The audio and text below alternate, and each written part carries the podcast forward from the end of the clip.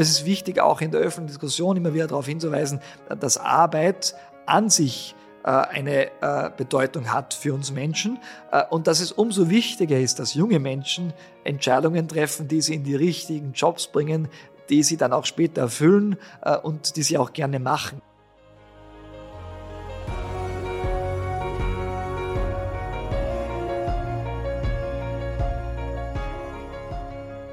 Zukunftschancen, der Podcast des Bundesministeriums für Arbeit und Wirtschaft. Ungewöhnliche Karrierewege, persönliche Geschichten und vor allem Real Talk rund ums Thema Arbeit. Bei uns gibt's den ehrlichen Blick hinter die Kulissen von Personalities und Organisationen. In dieser Staffel mit einer Neuerung und zwar wird es immer mal wieder auch Folgen nur mit Bundesminister Martin Kocher persönlich geben. Dabei wollen wir noch tiefer in die Themen eintauchen, die ihn als Minister und damit auch uns alle beschäftigen.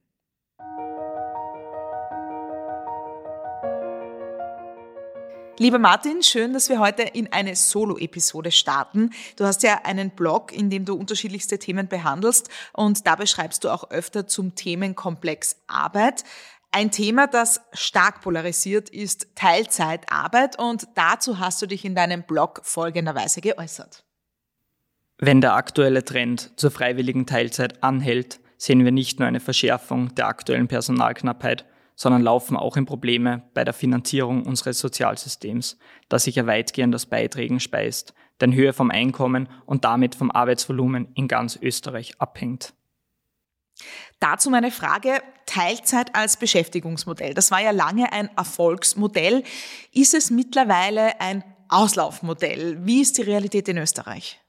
Ja, wir haben äh, in den letzten Jahrzehnten einen äh, Zuwachs an Teilzeitbeschäftigungsverhältnissen gesehen. Das waren tatsächlich vor allem Frauen, nicht nur, aber vor allem Frauen. Im Moment sind es auch immer mehr Männer, die Teilzeit arbeiten. Äh, und es hat nicht Vorteile, weil damit zusätzliche Gruppen am Arbeitsmarkt tätig werden konnten, die das vielleicht sonst nicht machen können. Gibt es ja auch immer noch viele, die Teilzeit arbeiten, weil sie eben nicht Vollzeit arbeiten können, aufgrund zum Beispiel fehlender Kinderbetreuung. Aber wir haben auch gesehen, dass es teilweise Nachteile bringt für die Betroffenen, äh, zum Beispiel geringere Pensionsanspruchschaften, die damit verbunden sind. Ähm, und dass insgesamt nicht, wenn die Teilzeit immer mehr wird, äh, es immer schwieriger wird, äh, aus den äh, Beiträgen, aus den Steuern die öffentlichen Leistungen zu finanzieren. Derzeit ist die Teilzeitquote in Österreich über 30 Prozent, also ein Drittel der unselbstständig Beschäftigten arbeitet Teilzeit. Das sind etwa 1,2, 1,3 Millionen unselbstständig Beschäftigte. Und wir haben, wie gesagt, in den letzten Jahren einen stärkeren Zuwachs in diesem Bereich gesehen. Ähm, das führt dazu, dass zwar immer mehr Menschen arbeiten in Österreich, aber das Arbeitsvolumen insgesamt sogar leicht zurückgeht. Äh, die durchschnittliche Arbeitszeit vor fünf Jahren war noch bei etwa 31,5 Stunden. Äh, vor zwei Jahren, das sind die letzten ganz äh, fixen Daten, waren es nur mal 30, gut 30 Stunden. Also da merkt man, es passiert etwas ähm, und es hat Effekte auf die Individuen, die sich so entscheiden, aber natürlich auch auf die gesamte Finanzierung der öffentlichen Leistungen, des Sozialsystems und so weiter. Aktuell gibt es einen Beschäftigungsrekord und trotzdem suchen zahlreiche Dienstgeber geeignetes Personal. Wie passt das zusammen? Ja, es hängt auch mit der Teilzeit zusammen. Wie gesagt, wir haben äh, im Sommer äh, über vier Millionen unselbstständige Beschäftigte gehabt in Österreich. Das war ein Rekord, ein Allzeithoch. Wir haben auch die höchste Beschäftigungsquote. Also äh, wir haben im Moment äh, über 77 Prozent äh, der Österreicher im erwerbsfähigen Alter, die beschäftigt sind. Aber wie gesagt, äh, die durchschnittliche Arbeitszeit ist dabei zurückgegangen. Das hängt zum Teil auch damit zusammen, dass Kollektivvertragsarbeitszeiten, Normarbeitszeiten zurückgegangen sind. Nicht überall sind 40 Stunden vorgesehen. Es gibt Kollektivverträge, die weniger vorsehen. Aber dass immer mehr Menschen auch Teilzeit arbeiten möchten. Äh, etwa ein Drittel äh, der Teilzeitbeschäftigten machen das, weil sie zum Beispiel Betreuungspflichten haben. Äh, ein weiteres Drittel macht es, weil es andere Beschäftigungen gibt, nicht Erwerbsarbeit oder zum Beispiel ein Studium parallel zur Arbeit oder andere Weiterbildungen, Fortbildungen. Und ein Drittel, bei denen ist kein ersichtlicher Grund, äh, den man finden könnte. Also man sieht, da gibt es sehr, sehr unterschiedliche Voraussetzungen auch für Teilzeit. Äh, Teilzeit ist vor allem aber auch weiblich. Mehr als äh, 50 Prozent äh, der Frauen am Arbeitsmarkt arbeiten Teilzeit. Bei den Männern sind es gut 10 Prozent derzeit. Nochmal äh, einen Schritt zurück zum Thema Angebot und Nachfrage am Arbeitsmarkt. Ähm, das liegt auch an vielen Mismatches, die es in diesem Bereich gibt. Ja, natürlich. Also es ist so, dass wir gerade äh, am Arbeitsmarkt auch äh, in den Bereichen, wo es besonders große Nachfrage gibt, äh, in den Jobs auch immer mehr durch Teilzeit sehen. Das liegt auch dann, hängt damit zusammen, dass wenn es wenig Arbeitskräfte gibt, die Löhne auch äh, stärker steigen müssen und damit Teilzeit auch attraktiver wird, weil man ja mit äh, weniger Arbeit äh, vielleicht ein Referenzeinkommen, das man erreichen möchte, auch erreichen kann. Jetzt muss man auch dazu sagen, die Teilzeit ist ja auch sehr unterschiedlich. Es gibt viele Menschen, die vielleicht nur 15, 20 Stunden arbeiten. Äh, es gibt aber viele Menschen, die äh, auch 30, 32, 34 Stunden arbeiten. Das ist ein großer Unterschied. Äh, in Österreich ist eben die Teilzeitquote die zweithöchste in der Europäischen Union nach den Niederlanden. Aber bei uns ist sie besonders weiblich ausgeprägt, die Teilzeit. Das ist ein Alleinstellungsmerkmal und auch die Stundenausmaße, die Normarbeitszeiten der Woche sind relativ gering im Vergleich zu den Niederlanden. Dort arbeiten viele 30, 32, 34 Stunden und dann äh, in Paaren auch. Äh, in Österreich ist er dann doch äh, auch asymmetrisch. Äh, die Männer oft in Vollzeit, viel mehr als die Frauen und äh, die Frau dann äh, in Teilzeit mit nur 20 Stunden oder sogar weniger Stunden Ausmaß. das ist ganz anders, was die Folgen betrifft, was Pensionsansprüche betrifft, aber natürlich auch was die Auswirkungen betrifft auf die weitere Karriere. Der Gender Pay Gap als wichtiger Aspekt, wo wir wissen, äh, dass gerade die Teilzeit und längere Phasen von Teilzeit äh, eine große Rolle spielen, auf nicht die äh, zukünftigen Karriereaussichten und damit die zukünftigen Einkünfte.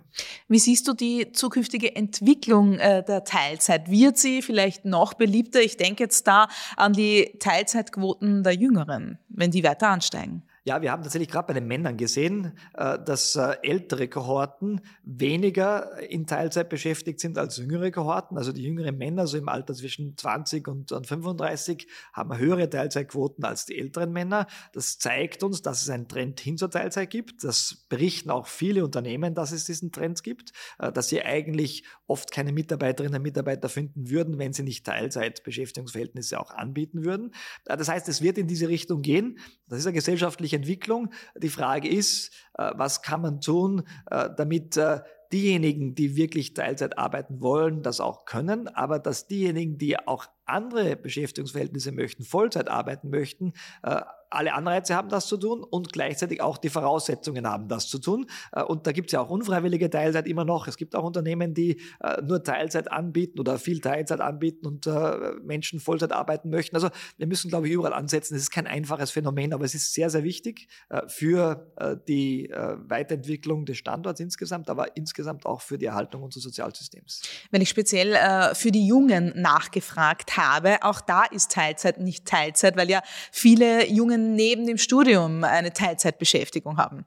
Richtig, also ich glaube, diese Hintergründe sind sehr, sehr wichtig, dass man weiß, es gibt durchaus sehr, sehr gute Gründe für Teilzeit und es macht absolut Sinn, neben äh, einem Weiterbildungsangebot äh, Teilzeit zu arbeiten oder eben während eines Studiums vielleicht schon auch Teilzeit zu arbeiten. Äh, aber es gibt eben auch viele, die sich jetzt äh, ohne erkennbaren Grund für Teilzeit entscheiden. Und da liegt es vielleicht an den Anreizen, dass äh, Vollzeit nicht attraktiv genug ist, weil sie zu hoch besteuert ist. Es liegt vielleicht an gesellschaftlichen Entwicklungen. Äh, es liegt äh, vielleicht auch an ganz anderen Vorstellungen darüber, was ich erreichen kann, wenn ich Vollzeit arbeite, was ich mir aufbauen kann an Vermögen, was immer eine Wohnung, die mir oder ein Haus, das ich, das ich mir bauen oder, oder kaufen möchte. All das spielt, glaube ich, bei all diesen Entscheidungen eine Rolle. Aber wie gesagt, es hat auch volkswirtschaftliche Auswirkungen für den Standort und äh, auch für unser Sozialsystem, äh, wenn die Teilzeitquote weiter steigen würde. Du hast die Besteuerung der Arbeit angesprochen. In dieser Episode werden wir die noch äh, genauer besprechen. In jedem Fall die Frage, wie kann es zu einer Trendumkehr kommen? Welche Möglichkeiten siehst du? Ja, die Trendumkehr hängt nicht sehr stark davon ab, äh, wie man die verschiedenen Gründe für die Teilzeit auch äh, anspricht. Und da müssen wir jetzt äh, über die verschiedenen Gründe sprechen. Äh, ein Grund, äh, der sicher der Hauptgrund für Teilzeit ist, sind Betreuungspflichten. Äh, das betrifft vor allem tatsächlich die Frauen, nicht nur Betreuungspflichten, auch die Nichterwerbsarbeit, also alles, was nebenbei an Arbeit passiert, soziale Arbeit und so weiter. Auch da gibt es eine stärkere Belastung der Frauen. Das heißt, es muss uns gelingen, beides. Erstens natürlich Angebote zu schaffen für Kinderbetreuung, Kinderbildungseinrichtungen, Angebote für Pflegeeinrichtungen zu schaffen. Das würde die Voraussetzung schaffen, dass Frauen auch Vollzeit arbeiten können, nicht müssen, aber können, die wirkliche Wahlfreiheit darstellen. Es muss uns wahrscheinlich auch gelingen für diesen Bereich, äh, dass die Männer mehr Verantwortung in diesen Bereichen übernehmen. Auch das ist, glaube ich, ein ganz wichtiger Punkt. Äh, dann geht es um die Frage des Angebots, äh, dass Unternehmen auch Vollzeitstellen wirklich anbieten. Ja, und dann geht es darum, dass wir es schaffen, auch dass ein Aufstocken von Teilzeit auf Vollzeit auch attraktiv erscheint. Was wir oft sehen, ist die sogenannte Teilzeitfalle. Jemand beginnt Teilzeit zu arbeiten, durchaus aus guten Gründen, zum Beispiel äh, wegen einer Ausbildung oder wegen einer Betreuungspflicht, äh, die man äh, gerne wahrnimmt. Und dann wird aber, auch wenn dieser Grund wegfällt, nicht zur Vollzeit aufgestockt, weil äh, es eben vielleicht nicht attraktiv erscheint. Und äh, das ist eine gewisse Falle, das führt, das wissen wir, gerade äh, bei Frauen äh, zu einer Gefahr der Altersarmut, äh, weil man damit nicht genug Pensionsansprüche äh, ansammelt und damit auch tatsächlich, wenn man zum Beispiel eine Trennung erlebt, auch wenn das zu diesem Zeitpunkt noch gar nicht berücksichtigt wird, damit wirklich in eine schwierige soziale Situation kommen kann. Ja, und wir haben natürlich auch auf der anderen Seite mit der vielen Teilzeit auch e-, ein Problem der Finanzierung. Jetzt gibt es gewisse Dinge, die direkt an die Arbeitszeit geknüpft sind, das Arbeitslosengeld oder wie die Pension. Aber wenn wir zum Beispiel über die Krankenversicherung sprechen oder über andere öffentliche Leistungen, die über Steuern finanziert werden, dann nutzt eine Teilzeitbeschäftigte, ein Teilzeitbeschäftigter diese Leistungen ja genauso wie jemand, der Vollzeit beschäftigt ist. Also wenn jemand zum Beispiel äh, ins Krankenhaus muss oder zum Arzt muss oder wenn jemand auf der Straße fährt, äh, dann ist praktisch die Nutzung gleich. Das heißt, wenn wir immer mehr Leute haben, die weniger ins System einzahlen, weil sie weniger Einkommen haben, weil sie Teilzeit arbeiten, äh, dann wird es irgendwann schwierig, diese Leistungen auch wirklich zu finanzieren auf Basis der jetzigen Finanzierungsstruktur. Also wir haben da schon einige gesellschaftliche Diskussionen vor uns. Ähm, das ist, glaube ich, alles ohne große Probleme lösbar, aber man muss, glaube ich, darüber sprechen, wie man das auch in der Zukunft so gestaltet, äh, dass wir äh, genug Finanzierung haben für diese öffentlichen Leistungen, die alle gerne haben möchten, natürlich. Mhm. Also einer der wichtigsten Schritte wird der Ausbau der Kinderbetreuung sein. Du hast das gerade erwähnt und auch die Zahlen äh, stützen das. Bei den Frauen zeigt sich in den Daten, dass die Teilzeitquote ab Mitte 30 eben am höchsten ist. Richtig, also es ist tatsächlich die Kinderbetreuung oft äh, der Grund für Teilzeit. Und wie gesagt, äh, das ist auch völlig nachvollziehbar und äh, da gibt es auch gar nichts dagegen einzuwenden aus meiner Sicht. Und es ist auch eine Wahl, die jeder treffen muss und treffen soll, wie er gerne die Familie organisiert. Ähm, was, glaube ich, wichtig ist, ist, dass man aufzeigt, wenn man längere Phasen in Teilzeit ist, dass das eben zu persönlichen Nachteilen führen kann, beim späteren Einkommen, aber auch bei den Pensionsansprüchen natürlich, wie schon gesagt. Und dass wir es schaffen müssen, hier Angebote zu schaffen, dass es diejenigen, die wirklich Vollzeit arbeiten möchten, auch diese äh, Angebote wirklich haben. Ausbau der Kinderbetreuung, 4,5 Milliarden im Finanzausgleich, äh, ist ein ganz wichtiger Bestandteil, weil es tatsächlich so ist. Wir wissen das aus Studien, dass viele Frauen äh, nicht gewollt Teilzeit arbeiten, sondern gezwungenermaßen, weil es eben keine ganztägige Kinderbetreuung gibt. Und da geht es ja nicht nur um die Frage, gibt es diese Plätze, da geht es auch um die Qualität bin ich zufrieden mit dem Angebot. Da geht es um die Flexibilität. Kann ich auch manchmal etwas länger sozusagen die mein Kind dort in der Betreuung lassen, wenn ich äh, Termine habe am späten Nachmittag. Und gibt es dieses Angebot auch über das gesamte Jahr mit wenigen Ausnahmen? Wenn ich eine Kinderbetreuungseinrichtung in diesem Alter äh, zwei Monate im Sommer schließt, dann wird es für eine Familie selbst mit einem Kind schon sehr schwierig. Und wenn man dann zwei Kinder hat, dann wird es besonders schwierig. Und ich verstehe, dass nicht jede Gemeinde jede kleine Gemeinde ein vollständiges Angebot bieten kann. Äh, da dürfen wir auch die Bürgermeisterinnen und Bürgermeister nicht im Regen stehen lassen, die ja dafür verantwortlich sind. Da geht es um die Finanzierung. Da geht es aber auch darum, dass es nicht sinnvolle Kombinationen gibt von öffentlichen Angeboten und auch privaten Angeboten der Unternehmen. Also immer mehr Unternehmen schaffen es nicht ihre eigene Kinderbetreuung. Das muss noch viel einfacher sein. Es muss auch einfacher sein, äh, in einem anderen Unternehmen eine Betreuungseinrichtung zu nutzen. Also äh, wenn wir gerade in dem Tourismus sprechen, Hotellerie. Äh, also da gibt es viele Dinge, die, glaube ich, noch notwendig sind. Wir sind auf einem guten Weg. Wir haben es beschleunigt, aber es muss auch in den nächsten Jahren dieses Tempo aufrechterhalten werden, aus meiner Sicht. Und oft geht es ja auch um das Bewusstsein, um Informationen überhaupt zu wissen, was bedeutet denn Teilzeit genau genau dann, wenn ich in Pension gehe. Also Aufklärung wird genauso wichtig sein. Richtig, das spielt eine große Rolle, aber wir haben das auch uns mal wissenschaftlich angeschaut äh, vor vielen Jahren, also als ich noch nicht Minister war und äh, die, der Schluss war, dass die Information zu diesem Zeitpunkt eine gewisse Rolle spielt, aber oft keine entscheidende Rolle spielt. Also wenn man äh, auch junge Menschen fragt und fragt, äh, bist du dir bewusst, dass du, wenn du jetzt länger in Teilzeit bleibst, so und so viel an Einkommen aufgibst oder so und so viel an Pensionsansprüchen äh, aufgibst, dann äh, kommt man auf sehr große Summen, da sprechen wir gleich von sechsstelligen Eurobeträgen, aber da sagen dann viele, ja, aber das ist erst in 30, 40, 50 Jahren, je nachdem, und ob dann noch die Pension so hoch sein wird und so weiter. Also die Entscheidung wird oft aus dem Bauch heraus getroffen und selbst Fakten, die man dann bereitstellt, helfen nicht ganz so viel. Sie spielen aber sicher auch eine gewisse Rolle. Das heißt natürlich, es würde helfen, wenn sich alle dieser Konsequenzen auch bewusst sind.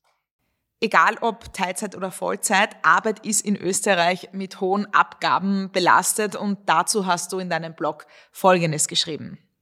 Es sollte außer Streit stehen, dass die Abgabenlast auf Arbeit in Österreich eine der höchsten in der Welt ist, dass diese Abgabenlast vor allem auf Lohnnebenkosten zurückzuführen ist und dass es grundsätzlich Ziel sein muss, diese Abgabenlast zu reduzieren.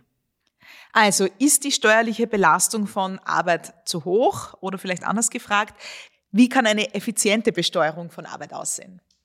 Ja, zu hoch ist immer natürlich eine Wertung, das will ich nicht sagen, aber es ist so, dass wir eine der höchsten steuerlichen Belastungen von Arbeit haben. Das betrifft gar nicht so sehr die Steuern an sich. Die Einkommensteuern in Österreich sind nicht niedrig, aber äh, da gab es ja mit der Abschaffung der kalten Progression, äh, mit der Reduktion der Einkommensteuertarife einige Schritte, um die Belastung zu reduzieren. Und gerade im äh, mittleren und unteren Einkommensbereich ist die Belastung gar nicht mehr so hoch. Es gibt ja äh, auch ein Drittel der unselbstständig Beschäftigten, die gar keine Einkommensteuer in Österreich bezahlen, äh, weil die Untergrenze angehoben wurde und weil eben durch den Familienbonus und andere steuerliche Begünstigungen die Steuerlast reduziert wird und oft auf Null gesetzt wird. Aber wir haben mit den Lohnnebenkosten eine relativ äh, hohe Belastung und die sind auch im unteren und mittleren Einkommensbereich besonders stark. Da werden durch Leistungen der öffentlichen Hand daraus finanziert, die Sozialversicherung zum Beispiel, auch andere Dinge, die wichtig sind. Aber das ist tatsächlich eine Belastung, die man spürt und die jeder spürt und äh, die meisten Menschen wissen ja gar nicht, äh, wie viel das ist, weil nicht nur sie Beiträge leisten, sondern auch der Arbeitgeber. Also wenn man das sogenannte Brutto-Brutto anschaut, wie viel eben Kosten für einen Beschäftigten anfallen und wie viel dann netto rauskommt, rauskommt, da ist äh, die Schere in Österreich schon besonders groß. Ähm, und das, glaube ich, ist ein Ansatzpunkt, hier darüber nachzudenken, gegeben, dass wir da eine der höchsten Scheren äh, in, in der gesamten Welt eigentlich sogar haben, äh, aber auch insbesondere was die Industrienationen betrifft. Höchststeuerland, Österreich. Was sind die Konsequenzen? Was heißt das für unseren Arbeits-, für unseren Wirtschaftsstandort? Ja, auf der einen Seite natürlich, dass äh, die äh, Menschen manchmal den Eindruck haben, dass äh, mehr zu arbeiten sich nicht auszahlt. Äh, und manchmal stimmt das ja auch. Also kann man jetzt sicher ausrechnen, äh, hängt davon, davon, ab, wie viel man verdient. Was denn passieren würde, wenn man 100 Euro oder 1000 Euro mehr verdient, indem man einfach Stunden aufstockt, äh, wenn man zum Beispiel in Teilzeit arbeitet, dann sieht man, dass dann jeweils äh, manchmal nur 40, 50 Prozent, manchmal sogar etwas weniger von dem übrig bleiben, äh, was man dann brutto bekommen würde. Äh, und das scheint dann oft nicht äh, attraktiv zu sein. Ähm, also das ist einfach die Wahrnehmung, ist, es, ist es attraktiv zu arbeiten? Ähm, das haben viele Länder, ein progressives Steuersystem, wo eben mit höheren Einkommen auch die Steuersätze steigen, hat diese Eigenschaft. Aber äh, wir müssen es, glaube ich, schaffen, äh, dass diese Effekte gerade im äh, mittleren Einkommensbereich nicht so stark sind, äh, wie sie derzeit äh, sich darstellen, weil das oft ein Anreiz ist, eben nicht aufzustocken oder zu arbeiten. Äh, das gleiche gilt übrigens auch für Überstunden. Ähm, wir haben jetzt die steuerliche Absetzbarkeit von Überstunden verbessert. Aber es ist immer noch so, äh, dass man, äh, wenn man Überstunden leistet, in vielen Fällen nicht allzu viel davon hat, äh, netto. Ähm, und es soll jetzt nicht eine Belohnung sein im Sinne von, dass man Leute Anreize gibt, mehr Überstunden zu leisten. Das wäre vielleicht auch aus gesundheitlichen Gründen nicht gut. Aber es sollte eine gute Entschädigung dafür sein, wenn ich gezwungen bin, weil das Unternehmen in Schwierigkeiten ist, weil gerade Ausfälle sind, weil Menschen krank sind oder weil es gerade keine Besetzung an der Stelle geben kann, weil jemand gekündigt hat, dass man eben diese Überstunden auch gut entschädigt bekommt und äh, äh, das Gefühl hat, das hat sich jetzt ausgezahlt, diese paar Überstunden zu leisten. Und diese hohe Besteuerung, wenn wir nochmal über die Konsequenzen sprechen, was kann das mit unserer Wettbewerbsfähigkeit machen? Ja, es äh, hängt natürlich immer davon ab, äh, wie Unternehmen das einschätzen. Unternehmen äh, schätzen natürlich nicht nur Unternehmenssteuern ein, sie schätzen auch ein, welche Chancen habe ich, dass ich Fachkräfte in Österreich halten kann, äh, dass ich Fachkräfte nach Österreich bringen kann. Äh, da geht es gar nicht so sehr um die Rot-Weiß-Rot-Karte, die spielt nicht auch eine Rolle äh, von Drittstaaten, da geht es vor allem nicht um die Europäische Union, da gibt es ja Freizügigkeit und hochqualifizierte Kräfte können sich aussuchen, wo sie sich ansiedeln, wo sie arbeiten Ähm, und das betrifft ja nicht nur ausländische hochqualifizierte Kräfte, das betrifft auch die Österreicherinnen und Österreicher, die ja, und das gibt nicht ganz so wenige, die ins Ausland gehen. Wir haben glücklicherweise weiterhin einen attraktiven Standort. Es kommen mehr Arbeitskräfte aus der Europäischen Union nach Österreich als umgekehrt von Österreich in andere europäische Länder. Aber wenn die Steuerbesteuerung zu hoch ist, wenn die Abgaben zu hoch sind, äh, dann äh, äh, könnte sich irgendwann mal jemand entscheiden und sagen, dann gehe ich doch woanders hin. Also es gibt dann irgendwann einfach diese Abwägung ähm, und wir haben das gesehen bei Ländern, die die Einkommensbesteuerung besonders stark angehoben haben, dass man dann die Effekte am Arbeitsmarkt schon sieht. Ja, lass uns fantasieren. Wie könnte denn so eine Senkung der Lohnnebenkosten ausgestaltet sein? Welche Modelle, welche Möglichkeiten siehst du? Ja, wir haben äh, Lohnnebenkosten, die ganz unterschiedliche Ziele und Zwecke erfüllen. Äh, insgesamt macht das relativ viel aus. Und äh, die Frage ist, wie schaffen wir da, die Lohnnebenkosten zu reduzieren ohne die Leistungen, die daraus finanziert werden, äh, zu kürzen und kürzen zu müssen.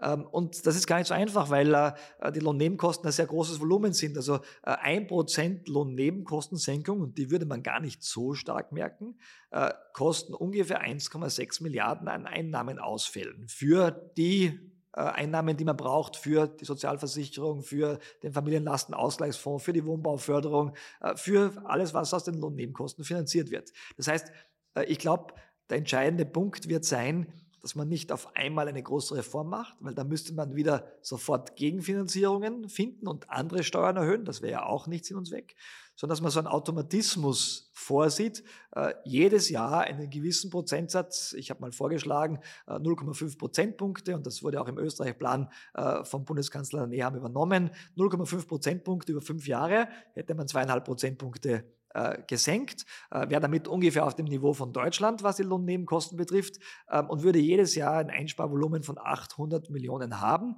Ist auch nicht nichts, aber das kann man durchaus durch einen strikten Budgetvollzug, äh, durch die Selbstfinanzierungsquote, die Leute arbeiten ja mehr und damit hat man mehr Steuernahmen woanders, äh, gegenfinanzieren, ohne dass man äh, andere Steuern, andere Einnahmequellen erhöhen müsste. Und äh, so ein Automatismus, glaube ich, hätte den Charme, äh, dass man einfach Schritt für Schritt äh, überschaubar im Budget das abbilden kann, ohne dass man gleich in eine große Finanzierungsnot kommt. Diese Etappen, von denen du gesprochen hast und die, die Senkung der Lohnnebenkosten, das ist natürlich oder wäre ein erster wichtiger Schritt, aber reicht denn der aus? Bräuchte es weitere Steuersenkungen, äh, damit man den Faktor Arbeit wirklich sichtlich erleichtert? Also Österreich wird nie ein Land sein können, äh, wo die Besteuerung von Arbeit äh, an der Untergrenze ist. Dafür, glaube ich, haben wir nicht die Voraussetzungen, wollen das auch gar nicht sein, weil natürlich auch die guten öffentlichen Leistungen in Österreich geschätzt werden. Und die Frage ist, wo würden sonst die Steuernahmen herkommen? Man müsste ja woanders diese Leistungen finanzieren. Natürlich kann man auch im Bereich der Einkommensbesteuerung äh, sich Gedanken machen. Wir haben jetzt in der letzten Zeit relativ viele Schritte gesetzt im unteren Einkommensbereich.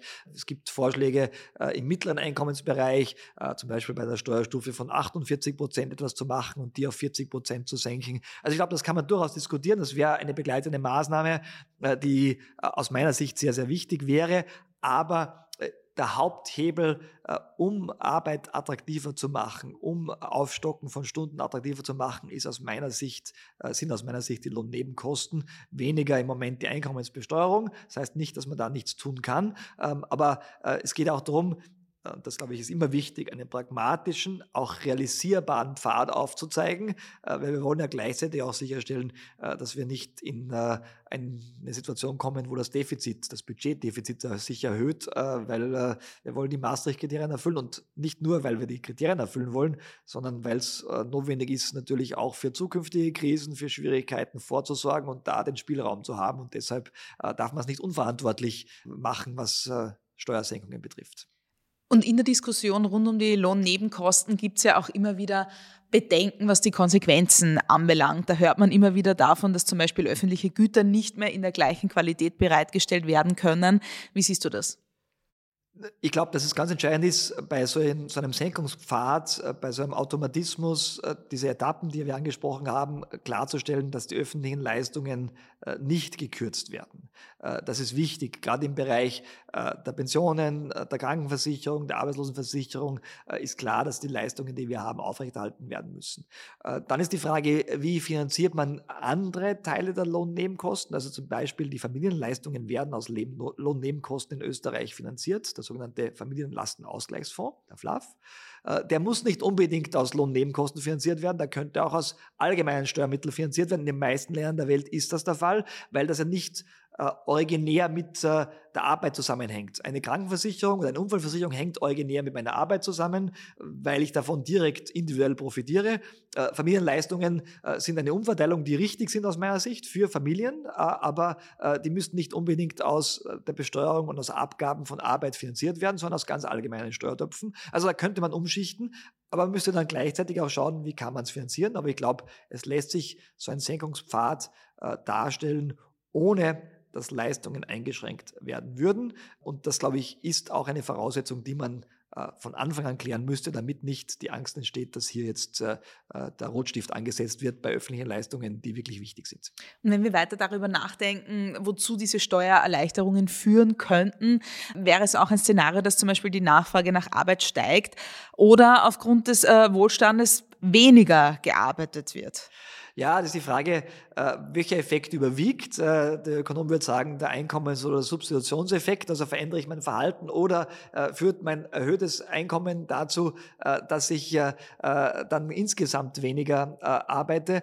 Ähm, also ich glaube, dass in dem Fall relativ klar ist, dass mehr gearbeitet werden würde. Aber wir sehen natürlich auch, dass im Moment die Teilzeit deshalb etwas häufiger vorkommt als noch vor zehn Jahren vielleicht, weil natürlich in einer Gesellschaft Gesellschaft mit hohem Wohlstand, mit Erbschaften, äh, die Notwendigkeit, äh, Vollzeit zu arbeiten, für einige nicht unbedingt gegeben ist. Äh, und das wäre natürlich auch der Fall, wenn es höheres Nettoeinkommen gibt. Aber der andere Effekt, der dazu führt, dass es attraktiv ist, mehr zu arbeiten, überwiegt. Ich glaube aber auch, dass wir insgesamt die finanziellen Anreize gar nicht überbetonen sollten. Die meisten Leute arbeiten ja insgesamt gerne. Sie machen das, äh, weil sie es gerne machen, weil sie den Beruf als Berufung verstehen. Also ist auch eine Aufgabe der Arbeitgeberinnen und Arbeitgeber, ähm, das auch so weiterzugeben, äh, für ihre äh, Mitarbeiterinnen und Mitarbeiter ein Umfeld zu schaffen, wo sie auch die Leidenschaft haben zu arbeiten. Also nicht nur die finanziellen Anreize spielen hier eine Rolle, es gibt auch andere Aspekte, die eine Rolle spielen. Über die wir heute auch noch ausführlich sprechen möchten. Aber nochmal kurz, wenn Arbeit günstiger wird, dann müsste ja eigentlich auch Schwarzarbeit zurückgedrängt werden können. Ja, wir wissen natürlich, dass äh, wenn die Besteuerung geringer ist auf Arbeit, äh, dass es weniger attraktiv ist, natürlich schwarz zu arbeiten, weil äh, in der Abwägung was ich tue, äh, das eine Rolle spielt. Ich bekomme ja mehr Netto dann vom Brutto ähm, und dann äh, ist die Schwarzarbeit relativ gesehen weniger attraktiv. Also äh, ein Nebeneffekt, der tatsächlich äh, auch zu berücksichtigen ist, äh, spielt gerade im Dienstleistungsbereich, wo das häufiger auftritt, wissen wir, äh, eine gewisse Rolle. Im Industriebereich gibt es sehr, sehr wenig Schwarzarbeit natürlich, weil das gar nicht so leicht möglich ist. Aber wäre ein positiver Nebeneffekt, wenn die Belastung von Arbeit durch Steuern und Abgaben geringer wäre. Und weil ich heute besonders viele Was wäre wenn Frage stelle, wäre es auch möglich, dass das volkswirtschaftliche Steueraufkommen trotz einer Senkung der Lohnnebenkosten steigt. Ja, das wäre äh, die selbstfinanzierende Steuererleichterung, die gibt's leider äh, gar nicht. Es gab äh, äh, immer wieder in der Geschichte auch solche Vorschläge. Das betrifft nur ganz, ganz hohe Belastungsquoten. Also wenn die Besteuerung äh, auf 90 Prozent liegt zum Beispiel und man reduziert sie, könnte tatsächlich das dazu führen, dass dann mehr, so viel mehr gearbeitet wird, äh, dass äh, die Steuererleichterung sich selbst finanziert. Also wir haben da so äh, verschiedene Schätzmodelle. Ich würde sagen, äh, zu einem Drittel ungefähr würde sich so eine Reduktion äh, von Abgaben und Besteuerung auf Arbeit selbst finanzieren. Die restlichen zwei Drittel müsste man gegenfinanzieren oder durch Einsparungen im allgemeinen Budget, durch einen strikten Budgetvollzug auch darstellen. Aber ein Drittel ist nicht nichts. Aber dass sie sich von selbst finanziert, das wäre das Perpetuum mobile in der Ökonomie. Das passiert leider nicht. Das Ziel soll also sein, wieder mehr Personen dazu zu bewegen, mehr zu arbeiten, ihr Stundenausmaß zu erhöhen. Reichen monetäre Anreize alleine aus, um Arbeit zu attraktivieren? Deine Meinung ist ja schon ein bisschen durchgekommen. Ja, natürlich nicht. Also ich glaube, dass es ganz wichtig ist, äh, dass es äh, erstens auch attraktive Arbeitsplätze braucht, das Unternehmen sich hier einbringen, dass wir aber auch eine gesellschaftliche Diskussion darüber führen, was uns Arbeit wert ist, was auch Arbeit für Erfüllung bringen kann. Es ist ja sehr spannend zu sehen, ähm, die Forschung in der Soziologie geht zurück im Bereich Arbeit äh, auf die sogenannte Marienthal-Studie, wo festgestellt wurde, dass eben längere Arbeitslosigkeitsperioden nicht nur äh, monetär, nicht nur finanziell zu Schwierigkeiten führen, sondern dass auch, äh, dass ein Gefühl der Ausgeschlossenheit ist, äh, dass damit psychische Probleme verbunden sind und so weiter. Äh, das heißt, Arbeit hat einen Wert an sich über das hinaus, was das Einkommen aus Arbeit bedeutet. In vielen Bereichen, fast in allen Bereichen, natürlich nicht überall gleich, nicht in allen Jobs gleich. Das heißt, ich glaube, es ist wichtig, auch in der öffentlichen Diskussion immer wieder darauf hinzuweisen, dass Arbeit an sich eine äh, Bedeutung hat für uns Menschen. Äh, und dass es umso wichtiger ist, dass junge Menschen Entscheidungen treffen, die sie in die richtigen Jobs bringen, die sie dann auch später erfüllen äh, und die sie auch gerne machen. Und wenn man äh, das erreicht hat, dann glaube ich, äh, denkt man gar nicht so viel drüber nach, äh, ob man jetzt, äh, äh, wenn man fünf, zehn Stunden oder was mehr arbeitet pro Woche, so viel mehr bekommt oder etwas weniger mehr bekommt. es muss uns gelingen, Arbeit wieder attraktiver zu machen, nicht nur finanziell, sondern auch aus einer gesellschaftlichen Perspektive heraus. Welche speziellen Zielgruppen kommen dir da in den Sinn, die man vielleicht abseits von monetären Anreizen ansprechen kann? Du hast die Jungen schon erwähnt, darüber hinaus. Ja, es gibt nicht äh, immer wieder Zielgruppen. Also äh, wir haben schon viel über äh, Frauen tatsächlich gesprochen, was Kinderbetreuung betrifft, die Vereinbarkeit, nämlich eine wirkliche Vereinbarkeit von Beruf und Familie und die Väterbeteiligung bei allen Arbeiten, die nicht jetzt die Erwerbsarbeit betreffen, ist ein ganz wichtiger Faktor. Natürlich auch bei den Älteren spielt das eine große Rolle. Wir sehen glücklicherweise immer mehr ältere Menschen, die im Pensionsalter sind, im Regulärpensionsalter, äh, die weiterarbeiten möchten, ja, weil sie fit sind. Äh, wir haben auch immer mehr Jobs, die glücklicherweise so sind, dass sie nicht so körperlich belastend sind, dass man sie nicht mehr weitermachen kann. Also auch da, glaube ich, geht es darum, Anreize zu schaffen und die richtigen Rahmenbedingungen, äh, dass das möglich ist. Also keine Verpflichtung, aber wer das gerne möchte, der sollte die Möglichkeit dafür haben. Und da ist ein großes Potenzial angesichts der Pensionierungen, die anstehen in den nächsten Jahren, wenn es auch nur wenige sind, wenn es auch nur 10, 15 Prozent sind, die sagen, ich arbeite noch ein, zwei Jahre länger, ich gehe zwar schon in Pension, aber ich möchte noch parallel dazu Teilzeit weiterarbeiten. Das sind ja auch Beispiele, wo Teilzeit wirklich sehr positiv ist. Also äh, das ist ganz wichtig darauf hinzuweisen, ähm, wenn wir schaffen, dass 20 äh, Prozent äh, derjenigen, die im Pensionsalter sind, in Teilzeit für zwei Jahre weiterarbeiten, füllen wir eine Lücke, die relativ groß ist, die wir derzeit am Arbeitsmarkt haben und in den nächsten Jahren noch größer werden würde. Nehmen wir jetzt die steuerlichen Begünstigungen mal kurz zur Seite. Geben welche Rahmenbedingungen braucht es denn sonst noch? damit Arbeiten wieder attraktiver wird. Ich denke da jetzt zum Beispiel auch an neue Arbeitszeitmodelle. Ja, wir haben äh, sicher in gewissen Bereichen noch äh, Regulier Regulierungen, äh, die sich auf die klassische äh, industrielle Fabriksarbeit beziehen und eben nicht moderne Formen des Arbeitens mit äh, äh, Remote Work, Homeoffice, mit flexiblen Arbeitszeiten noch nicht auf diese beziehen. Das ist nicht ganz so leicht, weil es natürlich eine Differenzierung erfordert. Es gibt ja die ganze Bandbreite an Jobs. Von den Jobs, die immer noch sehr, sehr klassisch sind, wo man einfach äh, äh gewisse Stunden dort ist, äh, im Service, in, im, äh, im Bereich der industriellen Produktion, bis hin eben äh, zu diesen Jobs im Bereich New Work, wie man so schön sagt, wo es große Flexibilität gibt. Und die große Herausforderung des Arbeitsrechts ist, diese ganze Bandbreite abzudecken, für Individuen Chancen zu schaffen, aber gleichzeitig Sicherheit und Schutz für diejenigen, die vielleicht eben diese Flexibilität nicht haben, nicht haben können oder vielleicht auch nicht haben wollen. Und das ist nicht ganz einfach. Äh, wir haben einiges gemacht mit dem Homeoffice-Gesetz zum Beispiel. Wir machen immer wieder Verbesserungen in diesen Bereichen. Aber ich glaube, dass es auch da noch weitere Schritte braucht. Aber der Spagat zwischen hohen Schutzstandards und hoher individueller Flexibilität und Freiheit ist halt nicht ganz so einfach. Für den einen ist die äh, rund um die Uhr Erreichbarkeit am Mobiltelefon kein Problem. Das gibt ihm Chancen, kann überall arbeiten. Für den anderen ist es eine große Belastung. Und äh, das macht es gar nicht so einfach im Arbeitsrecht hier äh, generelle Regeln zu schaffen. Ich glaube, dass wir sehr, sehr vieles auch tatsächlich auf die Kollektivvertragsebene und auf die Unternehmensebene geben sollten, äh, dass es Rahmenbedingungen gibt, gesetzlich, aber dass es dann äh, gewisse Freiheiten gibt, äh, wenn beide Seiten zustimmen, äh, dass man äh, hier diese Freiheiten auch nutzt. Das passiert ja auch zum Teil schon und äh, ich halte das für grundsätzlich gut. Herr Bundesminister, lieber Martin, vielen Dank fürs Gespräch. Mehr dazu gibt es in deinem Blog nachzulesen. Vielen Dank. Danke sehr.